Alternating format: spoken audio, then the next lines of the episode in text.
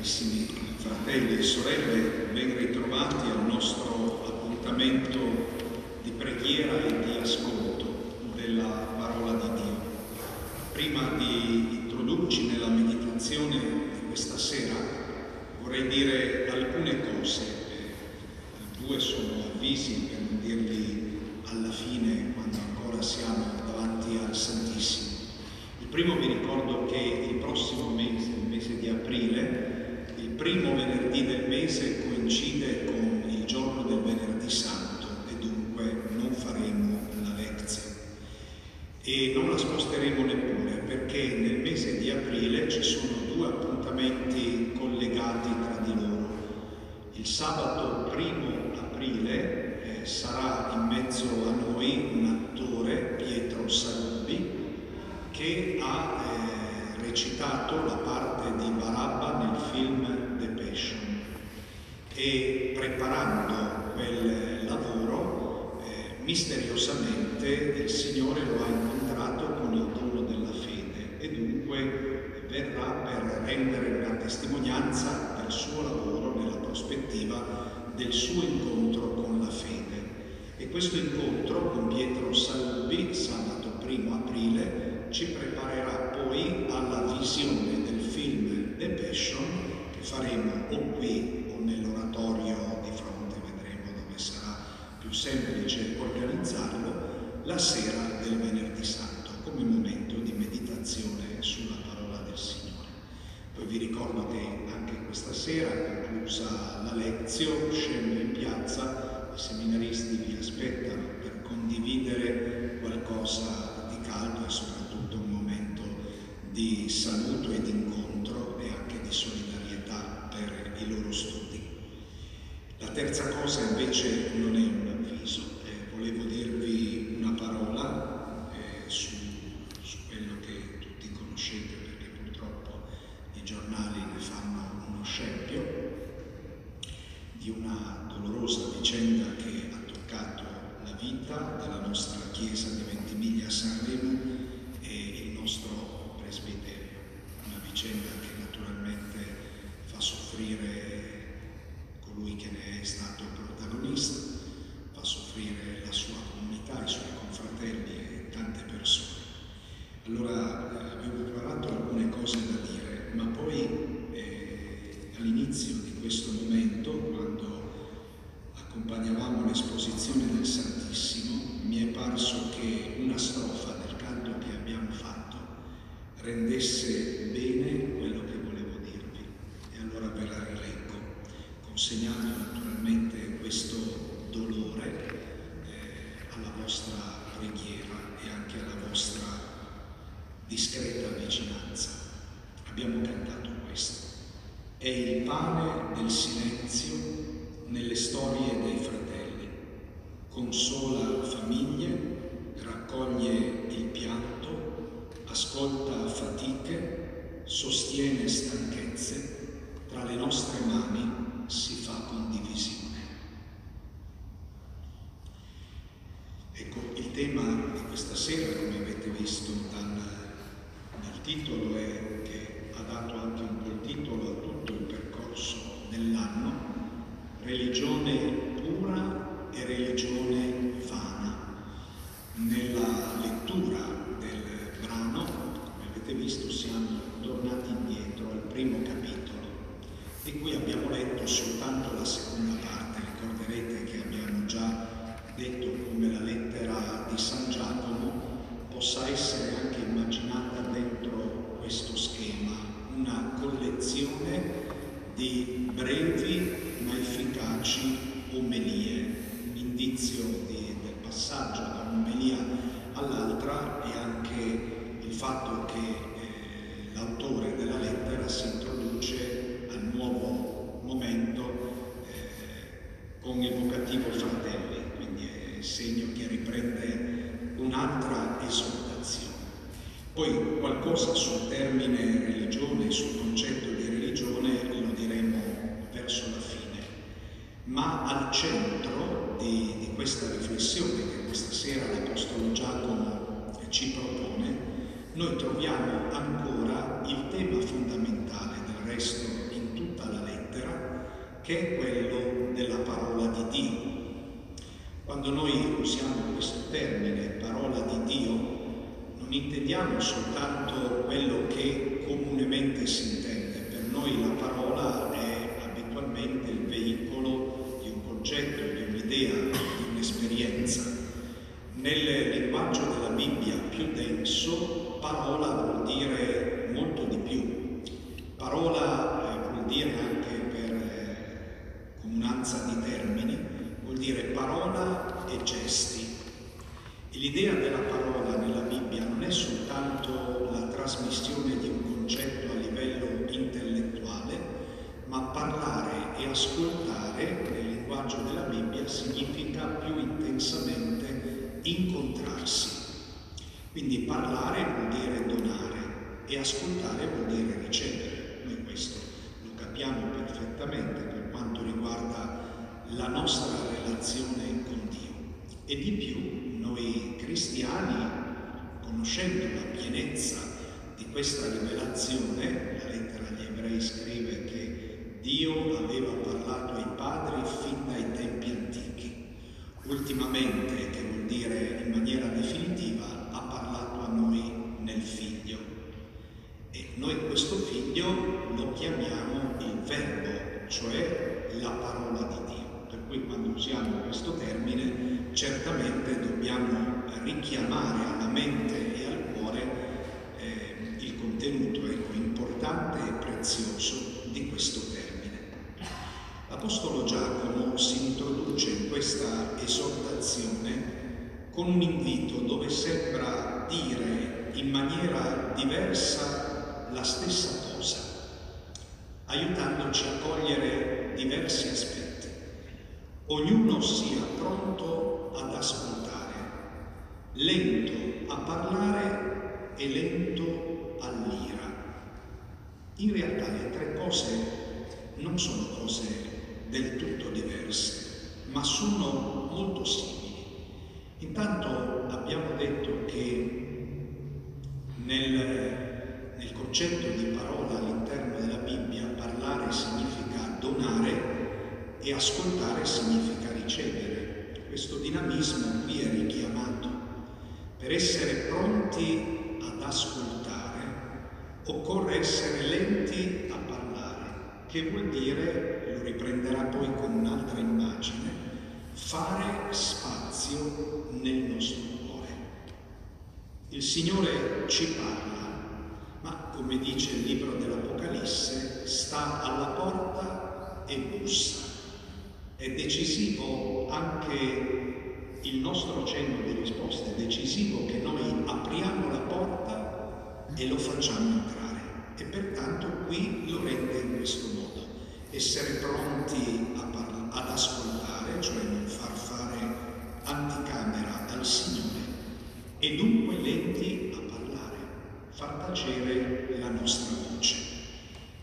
Quello che dice successivamente non è un'aggiunta, ma la dobbiamo intendere come una esplicitazione di questo parlare, lento a parlare e lento all'ira. L'ira, noi sappiamo, è uno dei sette vizi capitali.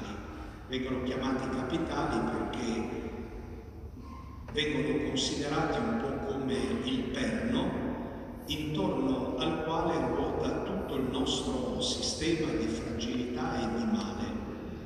E dunque, se noi volessimo sintetizzare i sette peccati capitali Una, una sola parola, potremmo dire l'egoismo, cioè il perno intorno al quale ruota tutto questo marchingegno è il nostro io. Tant'è vero che ogni vizio capitale possiamo tradurlo anche con l'aggettivo possessivo, ad esempio ehm, la lussuria sono i miei piaceri. In questo caso l'ira sono le mie ragioni, che naturalmente vengono esposte in maniera esasperata, talvolta anche con la violenza. E dunque vedete come lento a parlare e lento all'ira non siano due atteggiamenti lontani tra di loro, ma sono un modo di dire la stessa cosa, colta con diverse sfumature. Quando tu sei eccessivo nel parlare, quando sei eccessivo nell'affermare le tue ragioni. Ora, a quale ambito l'Apostolo Giacomo indirizza questa esortazione? Penso che possiamo riconoscere insieme due direzioni verso le quali questa raccomandazione di Giacomo è comunque opportuna.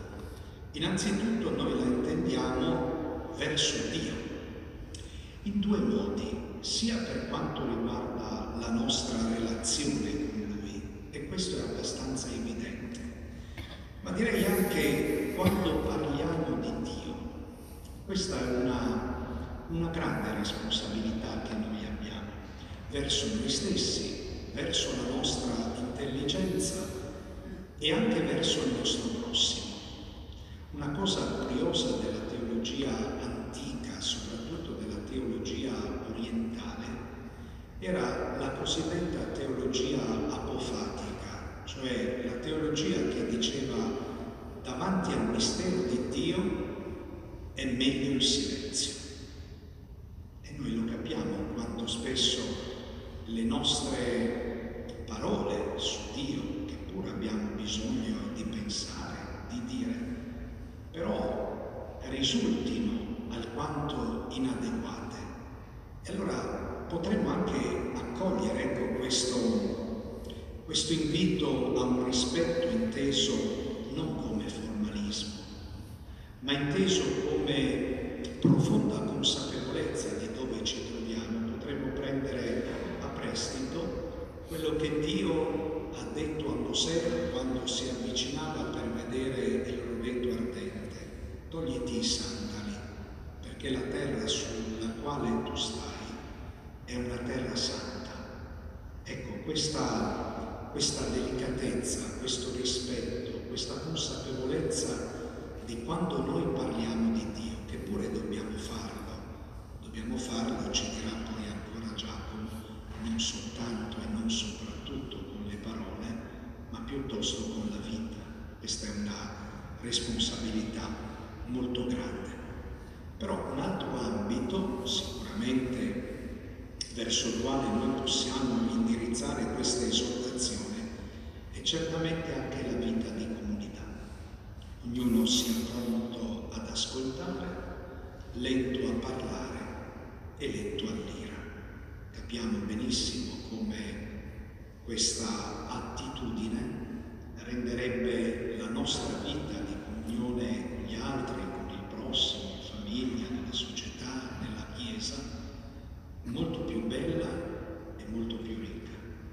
Fanno ecco ad esempio quelle belle parole di Paolo dove dice: gareggiate nello stimarvi a vicenda. È un atteggiamento di questo tipo, pronto ad ascoltare, cioè ad accogliere, e lento a parlare, senza la pretesa di invadere. Ecco, lo stesso mh, dinamismo, svuotarsi per accogliere, viene detto immediatamente dopo, quando Giacomo dice: perciò liberatevi da ogni impurità e da ogni eccesso di malizia, accogliete con docilità la parola. Questo è il, tipicamente l'impegno che ci offre di vivere la Quaresima. Quell'impegno che noi chiamiamo conversione, o con un termine più originale e più bello, penitenza. Perché la penitenza noi diamo spesso un significato troppo superficiale, no? Perché abbiamo in mente che la penitenza sia una sorta di sanzione eh, a cui noi dobbiamo sottoporci quando abbiamo consapevolezza di aver sbagliato. In realtà penitenza traduce il termine biblico molto bello che vuol dire ritorno. E l'invito costante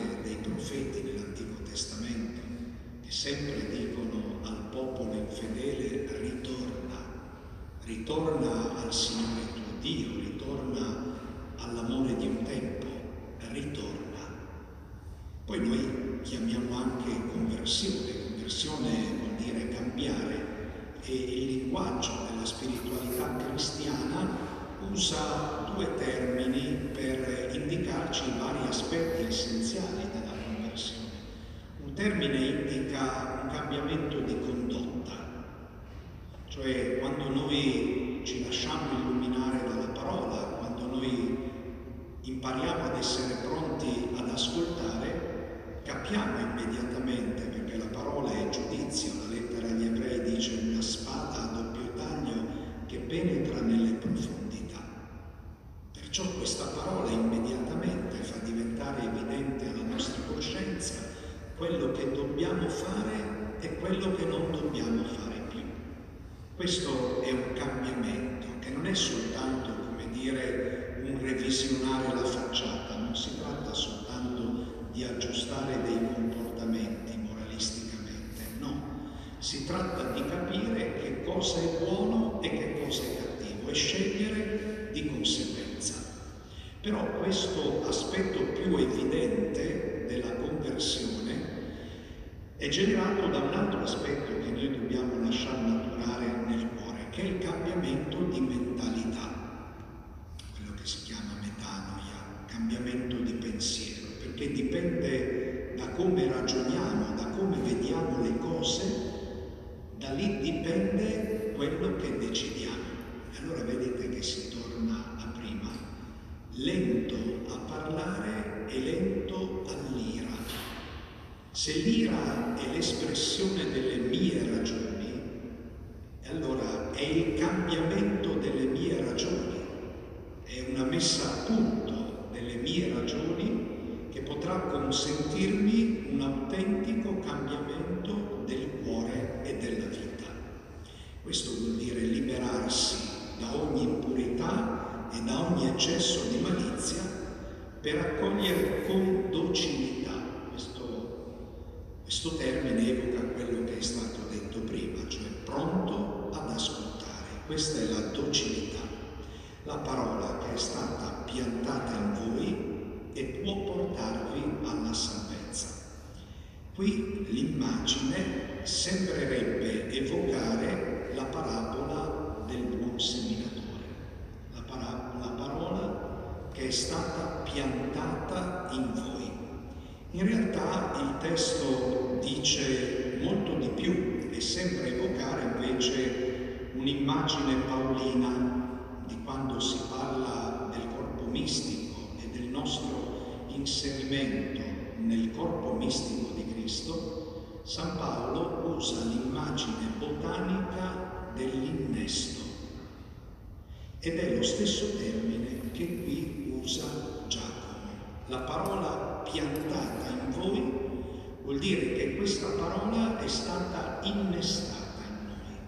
Che cosa si fa con le piante? Quando una pianta o è selvatica o è vecchia o, o comunque non produce frutto, eh, in, su quella pianta si innesta un germoglio buono, un germoglio giovane, un germoglio forte. Qui la situazione naturalmente è rovesciata, nel senso del corpo mistico, siamo noi innestati in Cristo, ma nell'immagine invece di Giacomo è esattamente come nelle piante. Noi saremo come una pianta stanca, una pianta morta, una pianta incapace di portare frutto, e in questa pianta morta, incapace di portare frutto, che è la nostra vita, quando è dominata dal peccato, quando è lontana da Dio, è stata piantata questa parola che può portarci alla salvezza. È curiosa anche questa espressione, non dice che porta alla salvezza, che può portarci alla salvezza, perché un elemento importante che noi dobbiamo tenere in considerazione è la nostra libertà, è la nostra volontà di accogliere questo dono e dello spazio, come diceva prima, che noi siamo chiamati a fare questo, a questo dono. va avanti insistendo su che cosa significhi essere pronto ad ascoltare e accogliere con docilità la parola. Lo dice con più chiarezza: siate di quelli che mettono in pratica la parola e non ascoltatori soltanto. C'è una bella particolarità che voglio far notare, perché usa il termine quelli che mettono in pratica la parola. Se noi traducessimo letteralmente in italiano dovremmo dire poeti, perché il termine poeta deriva dal verbo greco che vuol dire fare concretamente.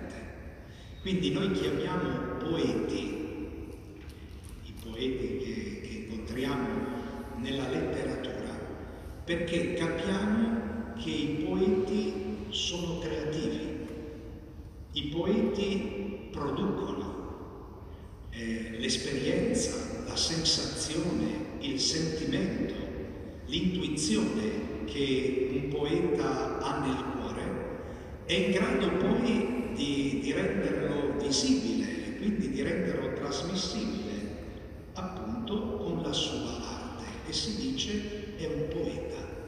Giacomo usa questa bella immagine per noi, è un'immagine che direi, come dire, ci aiuta ad alzare lo sguardo, no? Non si tratta di una, poi lo dirà dopo con un'altra immagine sulla quale ci eravamo già, già soffermati. Non si tratta di essere teleguidati da una regola. Il cristiano non è l'uomo delle regole, non è così. Il cristiano è l'uomo della vita nuova. C'è sempre una possibilità di scelta, direbbe San Paolo, se vivere nella carne o se vivere nello spirito. Se noi viviamo nella carne ci pieghiamo ai desideri della carne, che sono terrestri e sono cattivi. Sono cattivi perché sono insufficienti per il nostro compimento e per la nostra felicità. Se invece noi viviamo la vita nello spirito, allora questa vita produce frutti per noi. Ecco qui l'immagine di Paolo. E tra i frutti dello spirito che noi conosciamo c'è la pace, c'è la gioia, ci sono tutte, tutte le cose buone. Queste cose buone non vengono date già confezionate, ma il Signore ci dona la grazia di collaborare al suo disegno, permettendoci di far fruttificare in noi la sua parola. Come poeti, cioè alzando lo sguardo, godendo di quello che la parola produce in noi e anche attraverso il nostro sì. Quindi mettere in pratica la parola e non ascoltatori soltanto, illudendo voi stessi. Ecco qui introduce il tema della religione vana e della religione vera. Non chi dice Signore, Signore entrerà nel regno dei cieli, ma chi fa la volontà del Padre mio. Perciò se uno ascolta ma non mette in pratica, allora illude se stesso, si illude di essere in relazione con Dio, ma questa relazione non si compie, perché dinanzi al dono di Dio chi non mette in pratica si rende indisponibile all'accoglienza. Una cosa che diventa più chiaro nei passaggi successivi, per, per parola in questo senso noi possiamo intendere innanzitutto quello che dicevamo, il dono di Dio che ci viene incontro, ma poi l'Apostolo Giacomo prosegue nel discorso e sembra sostituire, non perché siano due cose diverse, ma per dirne un altro aspetto, sembra sostituire il termine parola con il termine legge. Anche qui però non dobbiamo cadere nell'errore che dicevo prima. La legge in questo caso non è la regola. La legge in questo caso è il principio di vita nuova. Infatti non la chiama semplicemente legge, ma la chiama legge perfetta e legge della libertà. Su questo ci eravamo già soffermati. Perfetta in rapporto ad esempio alla legge antica, perché come spiega San Paolo nella lettera ai Galati, la legge antica era come un pedagogo che indicava la direzione dove andare, ma non aveva la forza per condurre. Mentre invece la legge nuova, quella che Giacomo chiama la legge perfetta, cioè la parola di Dio piantata, innestata nella nostra vita, è principio di vita nuova e dunque ci può condurre. Questo lasciarsi condurre, San Giacomo lo descrive come gesto di libertà. Libertà non è la presunzione di bastare a se stessi, di essere arbitro assoluto delle proprie decisioni e della valutazione del bene e del male. Libertà, nel linguaggio della parola di Dio, è consegnarsi ad un dono d'amore. Tornando poco più su, San Giacomo dice che colui che ascolta la parola, o meglio la sente, ma non la mette in pratica, somiglia ad un uomo che guarda il proprio volto allo specchio e poi però se ne va, senza fare quello che lo specchio gli ha suggerito. E subito dimentica. Chi invece fissa lo sguardo sulla legge perfetta e le resta fedele, non come un ascoltatore smemorato, questi troverà la sua felicità. Possiamo notare una cosa a proposito di che cosa si fissa, perché qui non lo dice, parla di specchio, ma nel linguaggio usato da Giacomo il greco, eh, l'immagine che viene riflessa nello specchio viene chiamata con un termine da cui deriva anche idolo, perché idolo appunto vuol dire immagine. Allora sembra che sotto sotto lasci intendere che se uno si limita allo specchio, tra l'altro poi dimenticandosi di quel che ha visto, ma che cosa si fissa?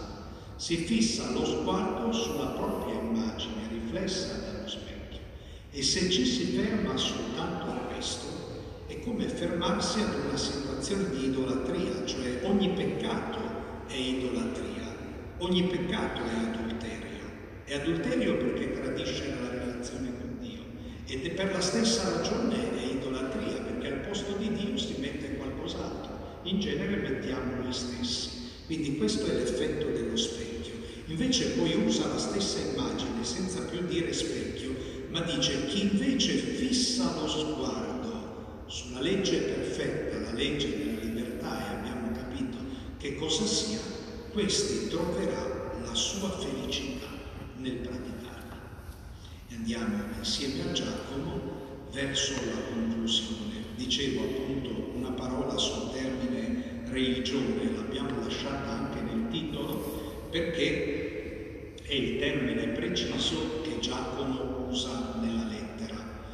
Un termine che per noi ha necessità di essere meglio precisato, perché quando noi parliamo di religione in genere intendiamo dire un'attività autenticamente umana, che l'uomo è capace di Dio, quindi anche quando non lo conosce, lo intuisce e lo cerca e tenta di stabilire una relazione con Dio. In genere eh, quando non c'è una religione rivelata, cioè quando Dio non si manifesta, l'uomo compie questa operazione naturalmente in maniera interessata. Che, che cosa porta l'uomo a cercare Dio? Certo, l'uomo un po' più attento, che ascolta un po' di più il suo cuore, capisce che in Dio cerca il senso della vita, cerca il compimento della vita. L'uomo più comune in genere cerca sicurezza e allora eh, cerca Dio per accaparrarsi la sua protezione. Sembra quasi che questa relazione derivi dalla paura e che questa relazione, che talvolta poi i cristiani chiameranno a proposito della religione pagana superstizione che questa relazione non dica bene di Dio, non dica la verità di Dio, non intuisca i veri lineamenti del volto di Dio. E diversa è la fede. La fede non è soltanto una relazione che parte dal basso, ma intanto è un dono che viene dall'alto. E poi non è una relazione soltanto intellettuale che cerca di capire qualcosa di quello che sta al di là o al di sopra, ma è una relazione interpersonale. La fede si indica come chiamata e risposta. Abbiamo fatto con un gruppo di preti e seminaristi in settimana un corso di esercizi spirituali e il predicatore ci diceva questo concetto con queste parole: la religione sembra essere fatta più per rassicurare, mentre invece, nel nostro linguaggio, eh, mentre invece la fede sembra dire di più la capacità di affidamento. Ecco, sicuramente il modo in cui dobbiamo intendere qui il termine usato da Giacomo non è religione come noi spesso intendiamo, ma piuttosto fede. Fede che però deve, per le ragioni che ha detto prima, cioè non ascolta e mette in pratica, deve tradursi in atteggiamenti concreti, i frutti. E allora San Giacomo dice: se qualcuno ritiene di essere religioso, cioè di aver accettato di entrare in questa relazione di fede, ma non frena la lingua e inganna così il suo cuore, che ha detto all'inizio, la sua religione è vana. Questo termine vano nella lingua ebraica è molto bello, cioè indica sempre vuoto. C'è un salmo che ci aiuta a capire bene, no? Quel salmo, ora non mi ricordo il numero, ma lo conosciamo bene. Se il Signore non costruisce la casa, in vano faticano i costruttori. Se la città non è custodita dal Signore, invano veglia il custode. Quel termine invano vuol dire vuoto, vuol dire inconsistenza. Ecco, una fede che non conduca a delimitare le proprie ragioni, ricordate quello che abbiamo richiamato, cambiamento di mentalità, un cambiamento concreto nella vita per un ritorno al Signore, e inganna il cuore, perché chi ascolta e non mette in pratica inganna se stesso, è una, una religione, una relazione di fede vana. Invece San Giacomo ci dice quali sono i criteri in base ai quali noi possiamo valutare come autentica la nostra relazione di fede. Visitare gli orfani e le vedove, che erano le categorie più fragili, più deboli socialmente di allora, cioè i più piccoli, i più poveri, visitare i più piccoli e i più poveri nelle sofferenze e non lasciarsi contaminare da questo mondo. Che cosa vuol dire? La compassione e il giudizio. Il giudizio, dirlo proprio nel contesto della lezione, non è il giudizio sulle persone, quello spetta a Dio. Il giudizio in questo caso è il discernimento. Noi per scegliere abbiamo bisogno di un criterio, e allora ci può essere un criterio che viene dal mondo, che è la ragionevolezza del mondo, la sapienza del mondo, apparentemente più facile, più comoda, anche più sicura, conveniente, ma in realtà è sbagliata, oppure la sapienza che viene dall'alto, ce ne parla Giacomo nella sua lettera. Non lasciarsi contaminare da questo mondo vuol dire questa capacità di giudizio, ma accanto alla capacità di giudizio che ci insegna a distinguere il bene dal male, la fede ci chiede la stessa compassione di Dio. Compassione è un termine tipico di Dio, da sempre. Gesù ce lo consegna, ad esempio, nella parabola del buon samaritano, incastonandolo che sono i verbi di Dio perché sono i verbi dell'Esodo. Il samaritano che passa per la strada e trova il mal capitato, vede, prova compassione e interviene. Dio nell'Esodo ha sentito, ha visto la sofferenza del suo popolo, ha provato compassione ed è sceso per liberarlo. Sono i verbi di Dio. Nel cuore dei verbi di Dio la compassione. Un'accoglienza di Dio che non ci porta alla stessa compassione che Dio ha per noi,